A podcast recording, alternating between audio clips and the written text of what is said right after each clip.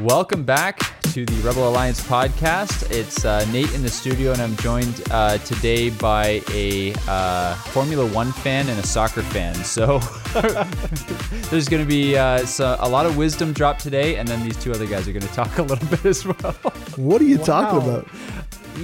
We, we know that one of the one of the things that God needs to work out of your life is your your love for soccer, and one of the things that God needs to work out of Kobe's life is his love for Formula One racing. I feel like I feel like one of the things that God needs to work out of your life is pride, my friend. Yeah. pride. Fair enough. Okay, so here we are. Welcome back uh, to the Rebel Alliance podcast. It's uh, it's Nate and it's Chris, and uh, joined by our friend uh, Kobe Britton. Kobe, good to have you today, man. Yeah. Thank. Thanks for having me on. I, I I'm interested to see how this goes.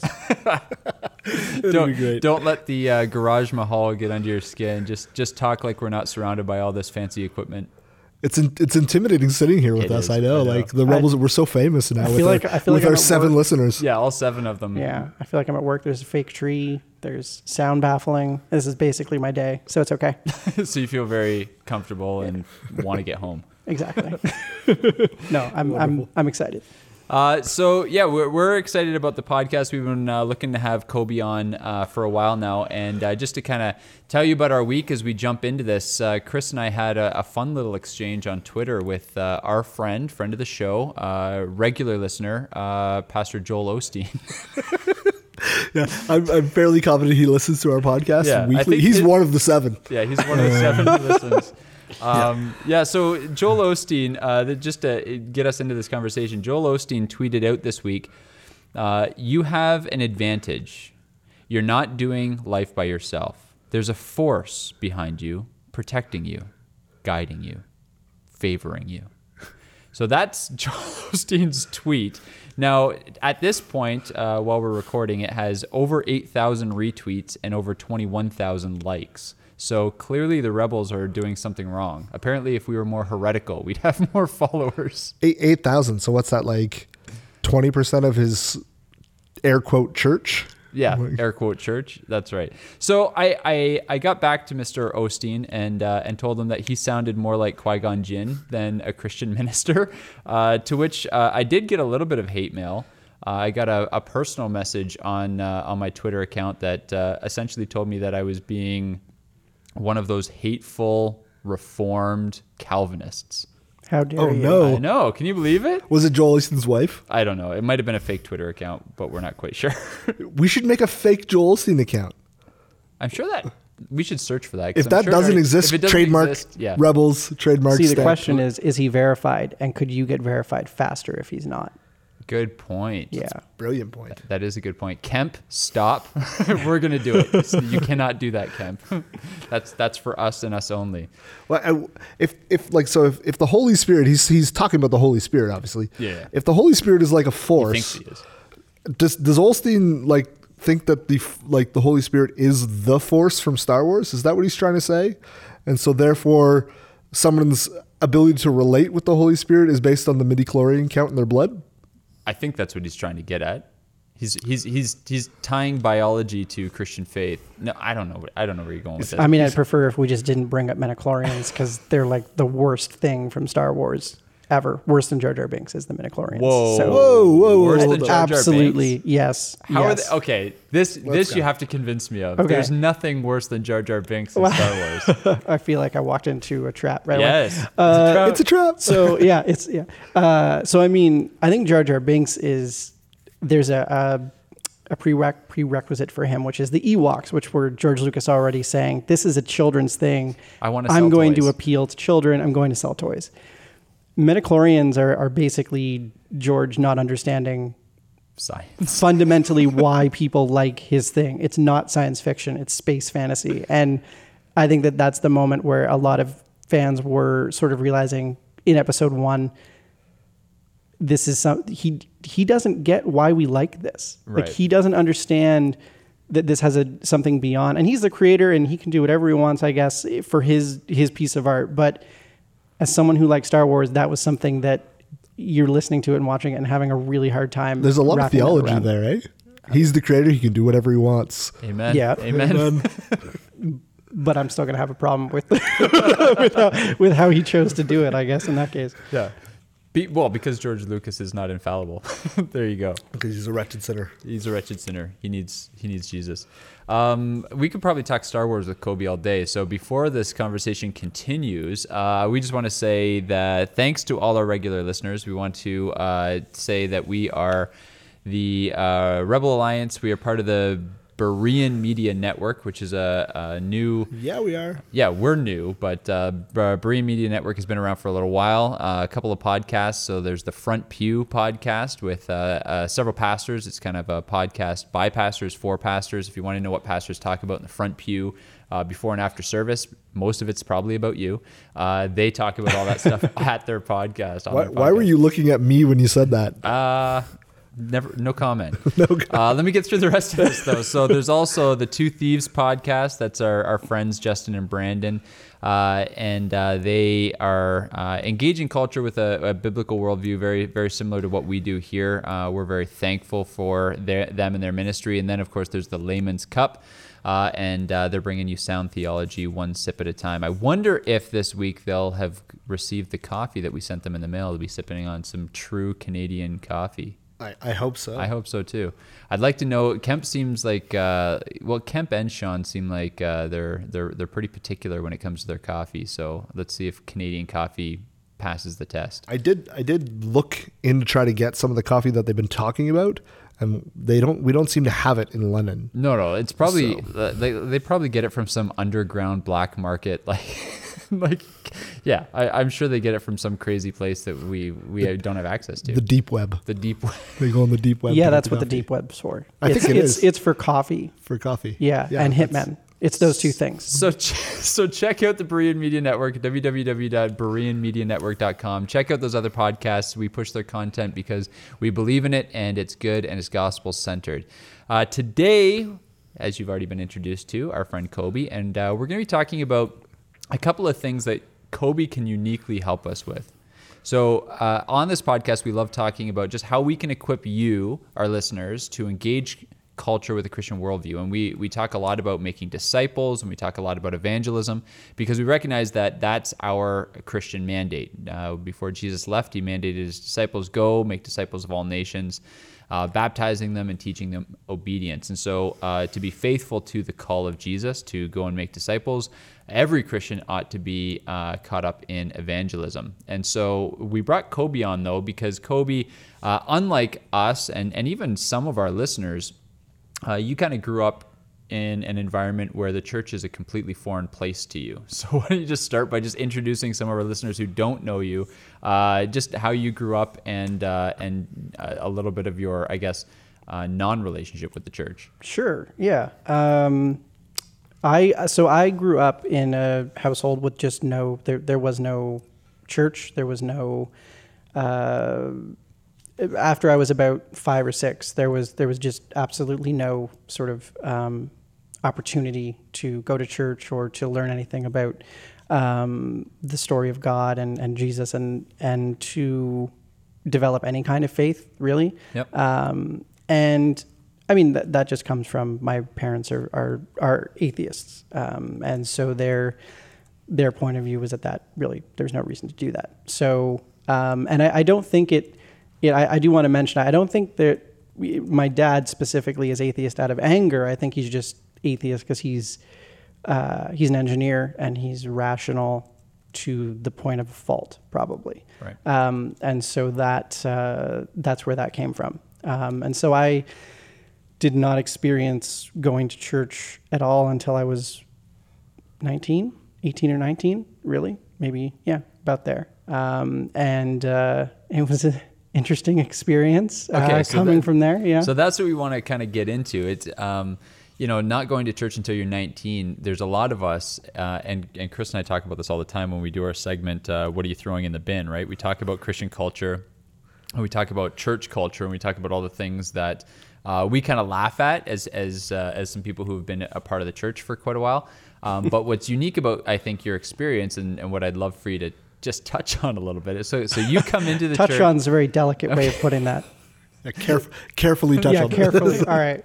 um, so you come into the church when you're 19. Uh, you grow up in this really rational home that really values kind of independent thought and, and critical thinking. which are good things. which I are, want to point which are out. good things. Yeah, absolutely, absolutely. We're on the same page on that. And so you come into the church uh, with that mindset. And what were some of the things in the church that immediately turned you off? So we Um, should point out also that what got Kobe into the church was a girl, as, as is often the case, right? Uh, yeah, I mean, it was. Uh, Was it missionary dating? it was it was not i don't think it was we were we were legitimately just friends we were both dating other people very very much just friends at the time um, and she said that she was singing and it was uh, uh, something i should come watch and i thought well i'll go support my friend who's going to be singing at church not realizing that like she sang at church all the time that was totally normal For those of you who don't know Kobe, Kobe is now married to this girl. Yes, I am. They're good friends my- of ours. It did work out. It did. Yeah, It did. It did work out. Her. Uh, her sort of. She was very patient with me, um, and so she was just, oh yeah, you should come out to church, and um, and yeah, so I started. I went once or twice, and and there was definitely something that drove me to keep coming, but there were a lot of elements to this day of any of any of any church. I think in, in a lot of fundamental Christianity that um, I found very difficult to deal with. All right, so let's. I want to break this conversation into t- kind of two parts, which is number one, uh, we're Christians, we're called to evangelism. So I want to talk uh, on that level. What is it that some that Christians do that uh, hurts their evangelism more than helps? And then on the other side of things, you know, as if, if evangelism is going good, going well, or you know we're a pretty girl inviting a boy uh, to church, and so they say yes anyway. Once we get our person into the church, what are some of the things that the church is doing that hinders that? So I want to talk about both those things. Um, so why don't we start with uh, the church since we're already kind of in that conversation? So what are some of the what are, I know Kobe's really concerned about this. There will be no church discipline, I promise.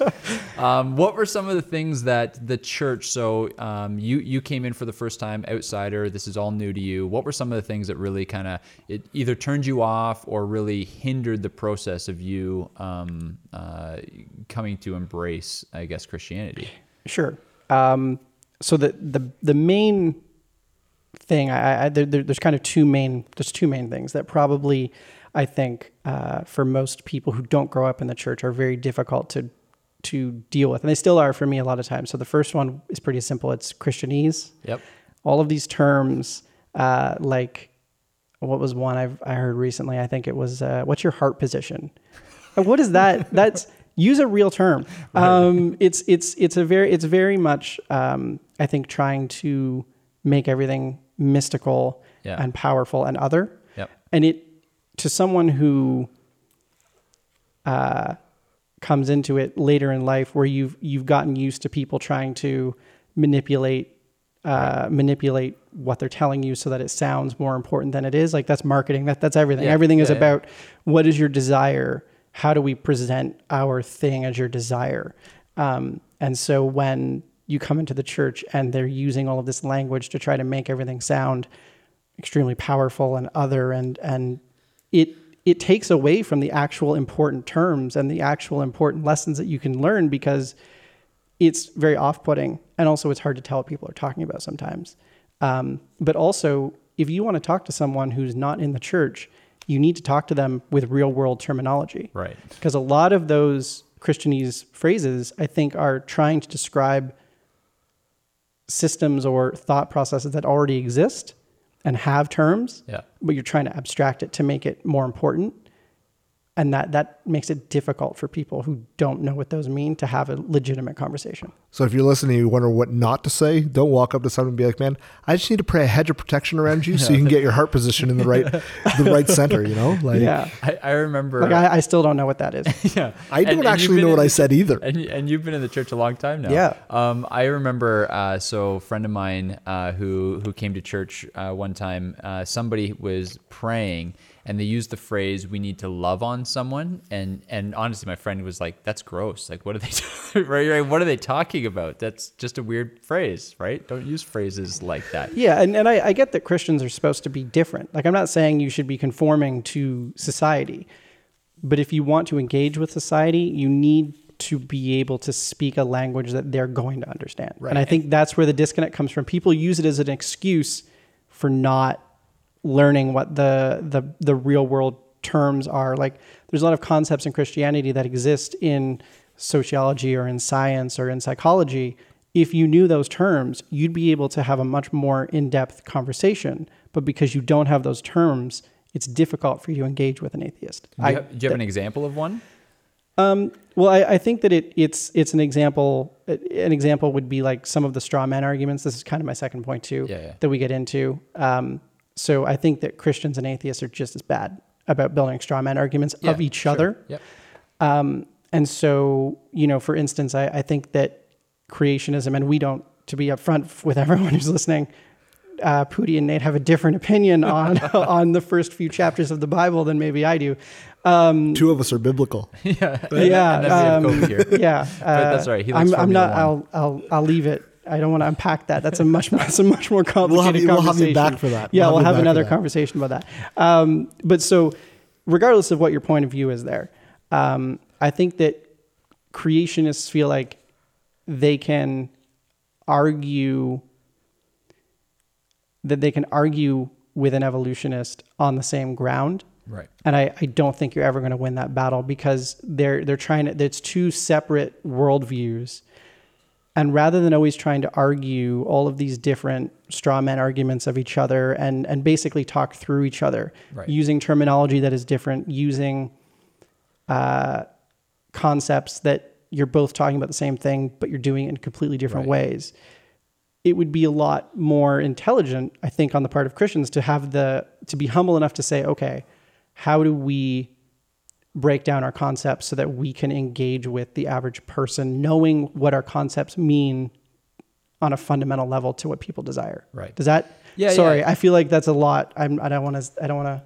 No, no, I, I, I hear what you're saying, and I think you know you and I have talked about this before that um, Christians we we will kind of get a, a narrative in our head um, about how to engage, right? So we have like this cookie cutter um, idea in our head about how the conversation with the evolutionist goes right? And so we use we use our little phrases about uh, you know whatever the case may be we, we we we build up our evidence and we say what if i say this this and this then you know the conversation is won. And and like you're saying there's a deeper level to that right? Everybody's coming to evidence with presuppositions and the atheist and the Christian are coming to the, that evidence with completely different worldviews, completely different presuppositions, and so we interpret evidence differently. And so, if, if Christians are, are merely kind of steamrolling over an atheist worldview and, and painting, and this is what a straw man is, right? Uh, building a framework. This is this is what you believe, and then this is how I can discredit it. It's completely missing the point and just makes it sound stupid. Yeah, I mean, everyone has this perfect version of how they're going to win the argument in their head. Right. Right. Like that. That's a.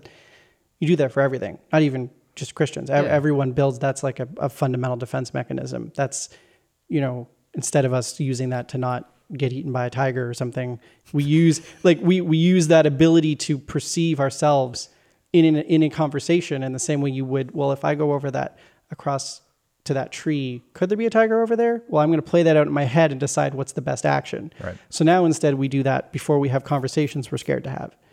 Um, and so I, I think that when you build this idea up of how this argument's going to work, you miss the fact that it shouldn't be an argument. Right. It should be a conversation about why,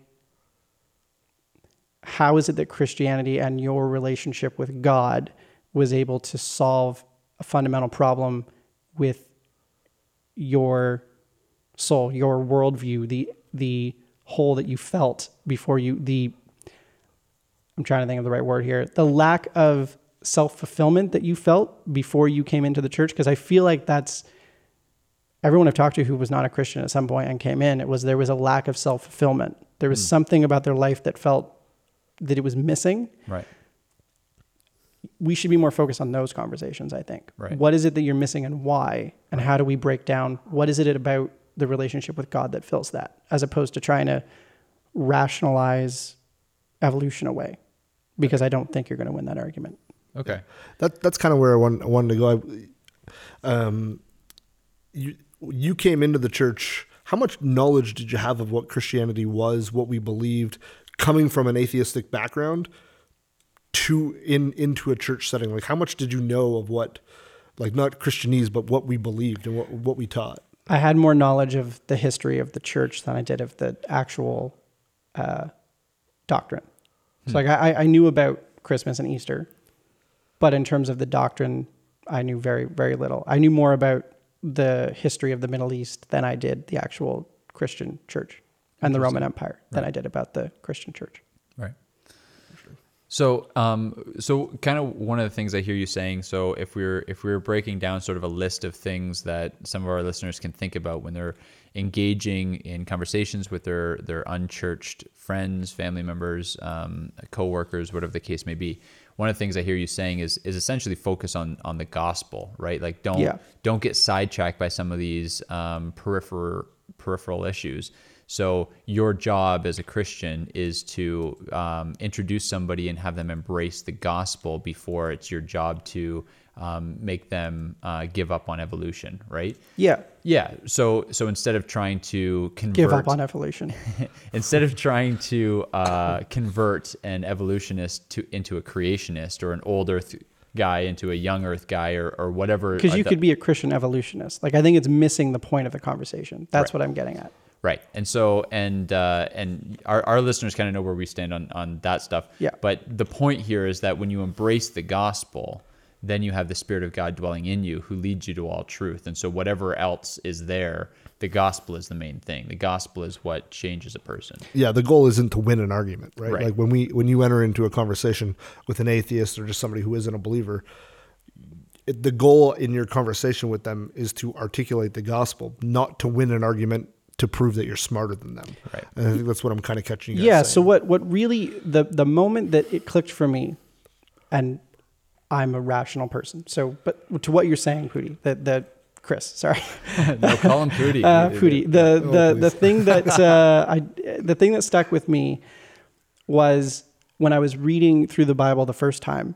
Um, again, because of uh, my wife, uh, not my wife at the time. Your now- my your now, now wife. wife. Um, I was reading through it for the first time because I thought, well, if I'm gonna keep talking to this to this girl, I should probably at least learn what she's talking about, and then so I can explain to her why she's wrong.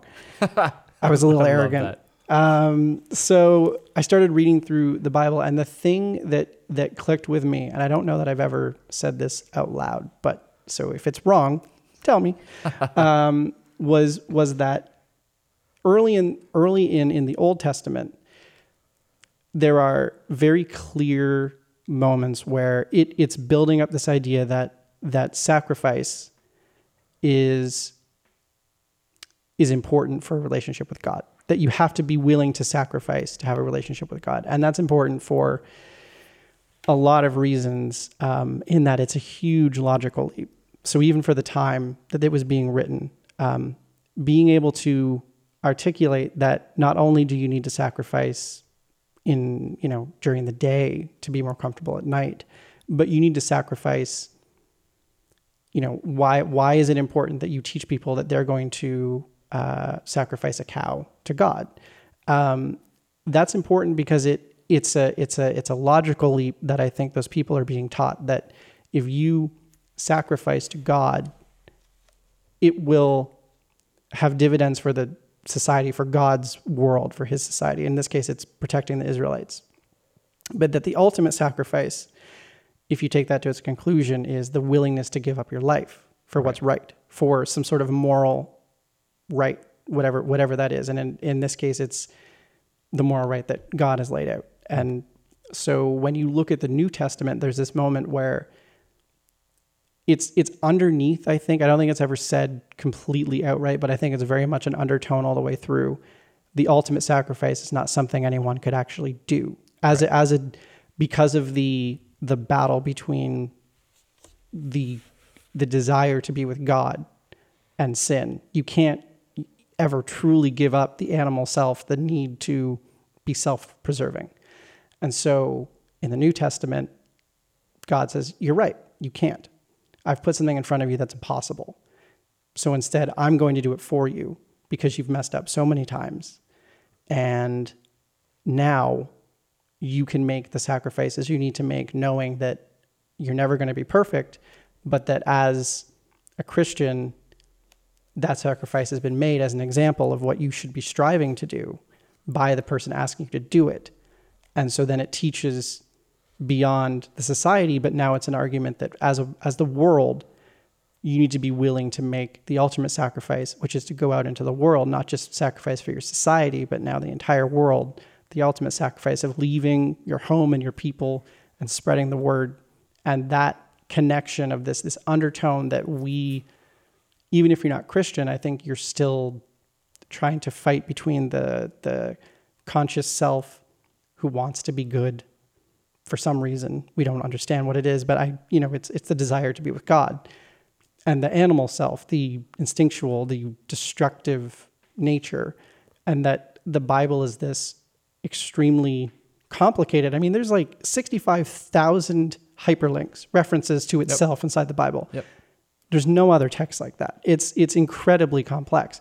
But there's this undertone of you can't do it, but I'm showing you that if you walk with me, I will help you to to do what we need to do to make a perfect world on earth and and I thought that that was this moment of like of a undercurrent and connection that you can't find anywhere else. I don't I don't think. I think it's right. getting at a drive the human race has had forever, which is who are we? Why are we here? And what are we supposed to do? Because if we just do what we want as animals, it always it's always destructive. And I think Christianity is the is the ultimate form of that answer. Right. And it's a it's a manifestation of that. I hope again. No, no. Okay, I hope, so, I hope that, so that makes I just sense. Wanna, I want to touch What on a there? couple of things because there is a, there is a ton there. So I, I hope what our listeners just heard there. I mean, first of all, you can understand why we love talking to Kobe because uh, the conversation with Kobe is never surface and is never boring. Um, so a couple things. So what you notice there is that um, what I noticed there, Kobe, is that you essentially you're doing exactly what you told us um, uh, Christians ought to be doing. That is not using language that's foreign to the outside world in order to talk to people from the outside world right? Right. so so you're using terms like you know the animal side and and this sort of thing right which is isn't how we would use that uh, how how I would articulate that right we would we would tend to and this is what Christians would tend to do we would tend to use language like you know the, our old nature or our sin nature right and our new nature or our redeemed nature well, essentially, what you just told us is the 19 year old Kobe, who just wanted to, you know, date a pretty girl, uh, wanders into a church and wouldn't have understood that, right? You wouldn't have understood the term sin nature and redeemed nature or anything like that. Not but, at all. right. But here you are, and you've just kind of unpacked it from from the worldview from which you came, right? Which is which is really interesting. So, just gives you an idea. The other thing that I uh, that I just heard there is like number number one. Uh, Chris, can we uh, agree there? Hashtag that post mill, right? Yeah, I was I was gonna call. I didn't want to. I didn't want to like interject too much, but um, Kobe may have become post mill before he became a Christian. yeah, that's, which is awesome. Um, So- So, um, but then the other thing uh, that I think is, is really neat there is so what what made things click for you is very very different, and I'm sure all of our listeners you have a testimony, you have an idea of how the gospel penetrated your hard heart. But I've never heard somebody who's like, that's what clicked for me, right? A lot of people are like, oh, I, you know, I, I, I recognize I was a sinner in need of a savior, right? And we use we use very kind of uh, uh, common language for stuff like that. And what what what God made click for you is so, so not how he how what he made click for me but it, it's it's cool because god will take you from where you are and yet show you and, and essentially like that's that is the primary message of redemption is that there's a sacrifice there's a debt that's owed that we can't owe on our own right, Right. That, that god did it for us is the central message when you get to the heart of uh, the redemptive story of christ Yeah, and I should say that's something I've only recently been able to articulate. Like Right. it's not like when I was 19 yeah it's not and going through that, I wasn't Right. I wasn't sitting there and thinking about you know id and all of these different parts of psychology and what's going on in your head and, and why why is Christianity you know basically designed by God and and the story is designed by God to speak directly to us and to the deep really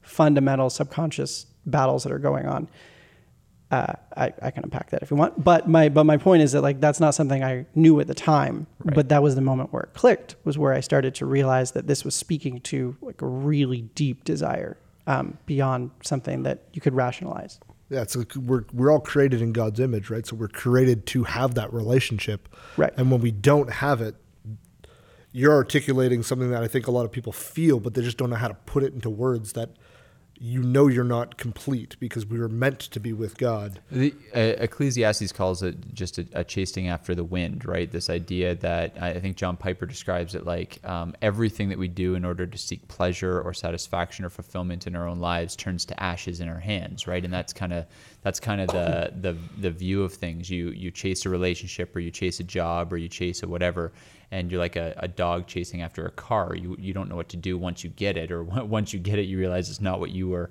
were hoping for, and it, it it's not that thing that brings satisfaction and yeah, joy. statistics of depression are highest in high high uh, income neighborhoods. Right, because once you realize that the thing you're chasing after isn't what you thought it would be. Yeah, it's materialistic. You're alone. Yeah, it's you, it's a walled garden of on of no substance. Right. Yeah it uh, it turns to ashes in your hand as it's chasing after the wind. So yeah, I, I love that. And uh, see, and that was Christianese. that mine was. Yeah. Yes, absolutely, absolutely. So and, and, that's why people don't get it. Right. Because they they hear that, and I I know what you're saying. Right. But to someone outside of the church, it, that's that's very it's very it's very uh, compact. Right. And I think that's what I'm getting at as the problem is that it wasn't all of the Christianese that clicked; it was the undertones that clicked. Right. Right. That's that's what I'm trying to get at. So uh, what what I kind of want to um, scratch at a little bit here is um, you you're essentially what clicked for you was reading the Bible for yourself. Which yes. so it wasn't necessarily Strange. yeah. So for you know our friends over at the front pew or any other pastors that are listening to it, so it wasn't like one amazing sermon followed by an altar call. No, I'm sorry. Oh my goodness! I know you're, you're, tearing down our entire paradigm. It was Rebecca's dad was the pastor too, so oh, yeah. Harsh. So it's it's it's very honest. so, uh, but I guess this is part of my point is that you know, so, this sound this sounds like I shouldn't even say it. Like this, it sounds like this is you know so stupid that we haven't got this yet, but like our churches the discipleship in our churches, it doesn't just get people reading the Bible themselves. You know, we, we hand people devotionals or we hand people, you know, uh, you know, read through the book of John. And man, reading through the book of John is awesome. But what I'm hearing you say, and, and quite honestly, this is part of what clicked for me too, is there's a holistic message of the Bible, this message of redemption, and that's what clicked for you. Mm-hmm. And so when we hand these new Christians, we say, okay, say the sinner's prayer and then start doing this daily devotional right, that has 365 little snippets in it for you to, to work through. You're not getting that that deep complexity. You were talking about all the hyperlinks yeah. within Scripture. You're not getting the deep complexity that will hit you on all these levels that we don't know what's going on uh, under the surface of the people who were evangelizing, the, the, the neighbors and the coworkers we're praying for, the people we're bringing into our church. But God knows everything that's going on psychologically, right. emotionally, and all that kind of stuff. And His word will hit you where it, we are. So it sounds like to me, what one of the things you're saying too is that one of the ways we can make our evangelism better is by helping people get really biblical literate. Instead of using our Christianese to dumb it down for them, give them the Bible and let the Word of God speak to them. Yeah, I mean, there there are you know fundamental pillars of our society built on Christianity, Absolutely. and and the fundamental components of it, and we live in a society me, of laws yeah. that work because they're built right the, because the they're they're built on the same principles that Christianity was built on. Yeah, amen. And and then and I'm gonna so I'm just to quickly put context what I'm about to say. So Nietzsche said God is dead. Right. And everyone said acts like that was like a triumphant thing. He didn't say that in a positive way. He said we after that he says um, I'm going to butcher it, but it's basically to the effect of there will not be enough water to wash the blood from our hands for what we've done. Right. And what he's getting at in the 1800s is that the destructive power of society without God at the center is is terrifying. And when you look at um, fiscal, purely fiscal capitalism, and the other side, which I'd say is is communism, both of those lead to an ends that are unimaginably destructive and dehumanizing because they're they they're taking the fundamentals of our society, removing God from them, right. and then trying to make those work.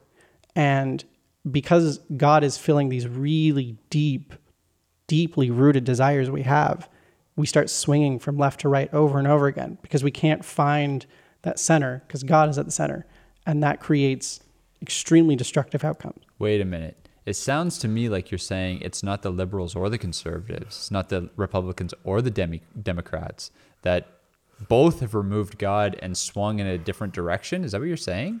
Almost, yeah. So if, if I wait a minute, if I vote Republican, I'm not voting for God. No, you, yeah, yeah. I, I know this is going to scare people, but uh, voting for Stephen Harper was not a, a, a biblically strong point of view. Neither is the lib- none of them Yeah, currently no. are. They're all they're all ideologies, right? And ideologies without God, without something fundamental at the center, are are destructive because taken to the natural conclusions, they're always dehumanizing. Yeah, this is this is a fun little segment uh, Chris and I like to call poking the bear. Just get Kobe going on. I'm. I'm trying to. I- I'm, no, I'm, no, no, I'm that's trying to, to be. I'm tr- trying not to go down bunny trails. No, no, it's yeah, very. sorry. It's sorry. I led you down that one. I apologize. I apologize. So, can I ask you this then? So, um, it was it was getting through the the the massive story of the Bible and and kind of uh, watching the Bible and letting the Bible work on you that that kind of brought you to faith. Um, what did that look like within the church? Was there somebody leading you through that? Was there somebody there to answer questions? Like, how did so? So I'm just saying, how can we learn from your story? As we're bringing people in who have who have very real questions and very real concerns, and and are, don't have any of the framework that we're working with, and we we bring them in, and so now we know, okay, okay, give them the Bible, help them with Bible literacy. What what did that look like for you? Was there anybody who helped you along the way? So I'm going to answer your question, but I, I, it's not as direct as what you want. So I'm, I'm sorry, Dang, but yeah, I know. So so what didn't help was people telling me what I should do now. Hmm. Um, what helped was people showing me what I should do now. If that makes sense. No, yeah, So yeah.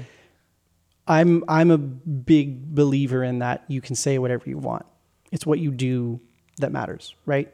Um, you can say that, you Sounds like believe. something Batman said. Yeah, you you can say that. You, I mean, probably. There's a lot of comic books. that Yeah, probably Oh. I was I was thinking of the actual uh, when he says it's not it's not my words that define me, but my actions. Oh, okay. that define who I am. Yeah. it's the new Batman. That's Christopher Nolan. That's because he knows what he's yeah, talking about. Nolan. It's He funny that you. It's funny that you went to Batman, where I went to the Apostle Paul. and it's like follow me as I follow Christ.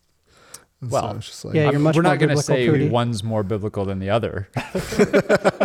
Sorry, Um, we keep leading Kobe down bunny trails. We thought he was going to be the distracting know. one. Yeah. Keep going. Um, right. So so you know, it, it's people doing doing and not and not telling me you know what to do at the time. That was really powerful because I think that when people tell you what to do, they're trying to manipulate things to get what they want.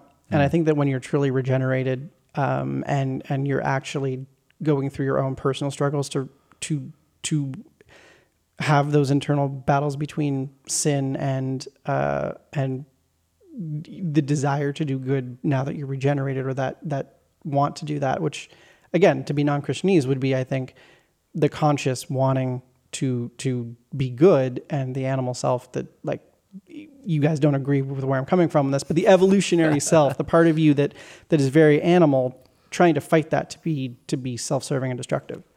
And so seeing people who had been able to overcome their destructive nature for whatever it was, whether they had been alcoholics or gamblers or whatever, and seeing them still wrestle with that but be able to be successful was way more powerful than somebody telling me, "Oh, you should go read this verse now." Right. Right? That that that was more interesting to me because it it showed that there was an actual regeneration going on. And I think that I'm not saying you should not I'm not going as far as to say, well, just live your life and people will come to you. That's not what I'm saying at all. Right.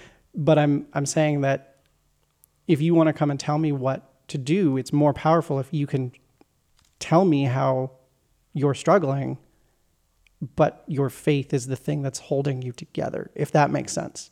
That was what probably helped me to go like, okay, this isn't just like a insa- a moment of insanity that I'm having where I'm seeing purpose in a piece of literature that I thought was written by a bunch of sheep herders. I kind of was, but, but, but, but like there, there- there's more to it than that, right?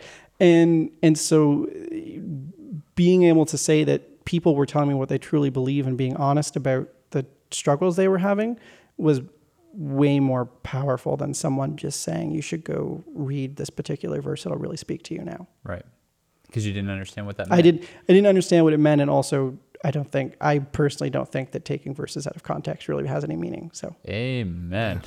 I like that. I, I love the fact point that you're saying. There's like people telling you, and so we can practically apply this. So you telling other your people that you work with or you interact with what Jesus has done for you, what you've overcome by the power of Christ, is very impactful to people. And that's what kind of what i'm hearing you say like that Yeah. really helped you more than just me walking up and saying john 3.16 to them.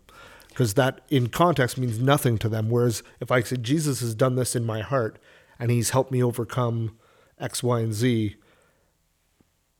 that has more impact and more of a, a punchline to somebody who isn't who isn't familiar with verses and books in the bible is what i'm hearing. Yeah, Christ Christ is the is the transforming agent, amen not Yeah, amen. not a particular single part of the Bible. And and so it's it's that you know he's the truth and and what does it really mean when you try? And it is trying. It's the it's do or do not. There is no try. Well, we actually, I mean, we are only trying. We're not going to be, we're not going to be able to be perfect.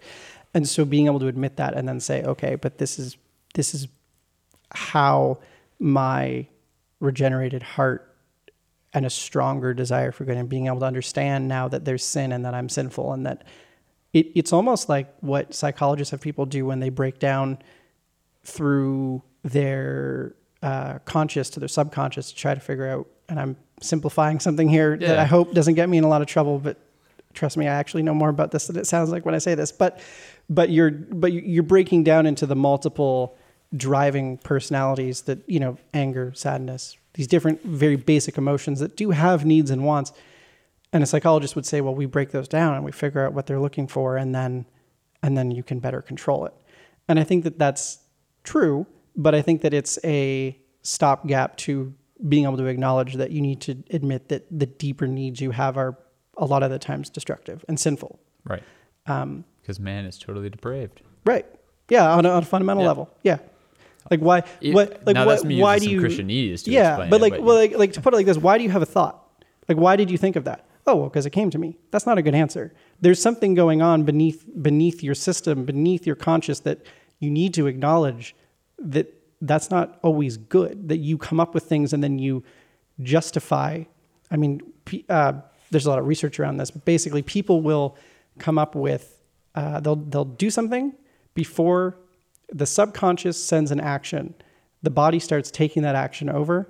Then the conscious gets a signal and then justifies the action afterwards. Right. So a lot of what you do, you don't actually know why you did it, but you're good at explaining it afterwards. Right. and so it's it's very hard. Like it's like I'm I'm not I'm not that good at it. I'm not trying to sound like I'm good at this, but it's very hard to sit there and say, why am I why, why am I why am I mad? Why am I being uh, short with my wife today? Why am I being uh, you know lazy at work today or whatever?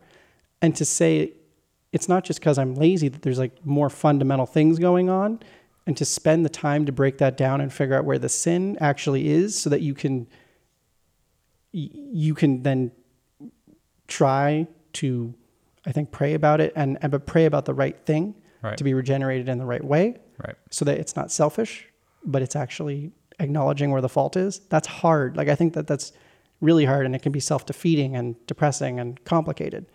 And so, to come back to what you were saying, I think that I think that for people coming into the church, we don't like to talk about that. We like to make it seem like you're regenerated. Great. Here's some verses. Listen to this worship music. You know, yeah, it's hard, but we're all in this together, and it's kind of a kumbaya. And and I think that there needs to be more acknowledgement that it's going to be hard your entire life, Right. and you need to be willing to always have those personal battles with God, where you're talking, you, you're trying to build that relationship, but also talk about it to people in the church. But you can only do that if you know that they're having the same battles you are. Right. Yeah. I don't know how I got there. There's well, and, and and there's there's a whole book on this. Uh, John Owen wrote a book called The Mortification of Sin. Uh, he wouldn't have got any Kobe points for not being speaking Christianese, but essentially the book is, is about that. It's about the ongoing battle that every Christian has with the sin in their own lives. That that is a lifelong thing, and you can defeat the sin because it's been crucified, right? Because it's been uh, overcome by Christ. Um, but that that is an ongoing battle, and that uh, you will always be battling sin. And and uh, John Calvin said that uh, the heart of man is an idol-making factory, right? All our all our heart does is turn out more and more idols. And the closer we get to God, the more we realize um, how sinful we are. And so we might get rid of some of the sin that's in our lives, only to discover there's more deeper below the surface, as you're you're kind of saying. yeah, what I'm hearing is like it's you're kind of looking at it almost like I'm going to use a terrible analogy here, but like an onion, where it's like you can you can stop the action of a sin, but the, you're starting to peel back the layers. Like, why did I think this in the first place? And that's kind of what you're saying with the animal nature. Like our nature itself is sinful, Right. and without Christ penetrating down those layers and people showing you by walking with you through this and you seeing this in other people's lives, you as a Christian, you don't you don't get to be able to pull back those layers to get to the root cause of the sin, which is as you would say, your Nate would say our wretched selves, and you would say our animal nature, Yeah. which are both things saying sinful natures, right? Well, and and I think the point here is that, uh, and and one of the things I hear Chris, uh, Kobe saying is that Christianity isn't behavior modification, right? Uh, Christianity is is is getting a new heart, right? And uh, and so the the the crazy thing about Christianity is that God gives you a new heart, um, and yet we still have the same old mind, the same old mind that falls into the same habits as as you were saying about why we get angry and why things are triggers, and so and that is an ongoing battle in the Christian life to to allow uh, the uh, the the new nature, the the nature that desires the things of God, to be the driving force behind why we do what we do. It's not just about behavior modification; it's about changing from the inside out. Yeah. So It's life transformation. yeah, right? absolutely. So uh, we we're we're getting to the end of our time here. We, I, I we can see the clock, and I'm thinking like I How have long? so I could talk more, but I don't want to run long. And No, no, that's that's, that's cool. Uh, our our wives are big uh, big on keeping us uh, under time. Yeah. they, they don't like talking listening to us for too Yeah, long. we, And- we and can carry on. We're going to go to a barbecue after this, so we can carry on the conversation. We'll, we'll so. keep this going. but uh, but that hopefully that that was helpful for you um, for a number of reasons. What we really hope is that you kind of get some insight into uh, some of the ways in which some of the things we do at church and some of the things we say as Christians actually hinder our our desire to be evangelistic. Um, and and those terms like evangelism, those terms like you know hedges of protection and and uh, and all that stuff. Uh, what's on your what, what was your one? What's your heart position on this? Yeah. Um, Yeah. These kinds of phrases don't mean much, and so we very, very quickly begin talking over or around some of the people that we we care deeply, deeply about, and so we want to see Christ get a hold of their lives. So hopefully that helped a little bit, and uh, and I, I, it, it's great talking to Kobe because uh, he always comes at things from a completely sideways angle from from Chris and I. So that's probably why you like Formula One. and probably why our small group is so fun. Yeah, that's true. Yeah, yeah, and I like Formula One because it's it's better than uh, than soccer and baseball. So it's better than soccer. I'll give you that one, but I thought you were gonna say better than NASCAR. no, it's the ultimate. It's the ultimate form of technology and man together. I don't know how you can't like that. The ultimate form of technology and man together is a Jedi wielding a lightsaber. I like that too. if that was a sport I could watch, Wouldn't I it be Iron Man? Like the suit, like covering him, making him more powerful? Wouldn't that be? You think Iron Man could kill a Jedi? No, but Okay. like I don't think any. But like, there, what's the Jedi's power comes through the Force, which is not a technology technological. Hey, if you want to talk about the Force, go on Joel Osteen's podcast and talk to him about Full it. That's circle. all we got.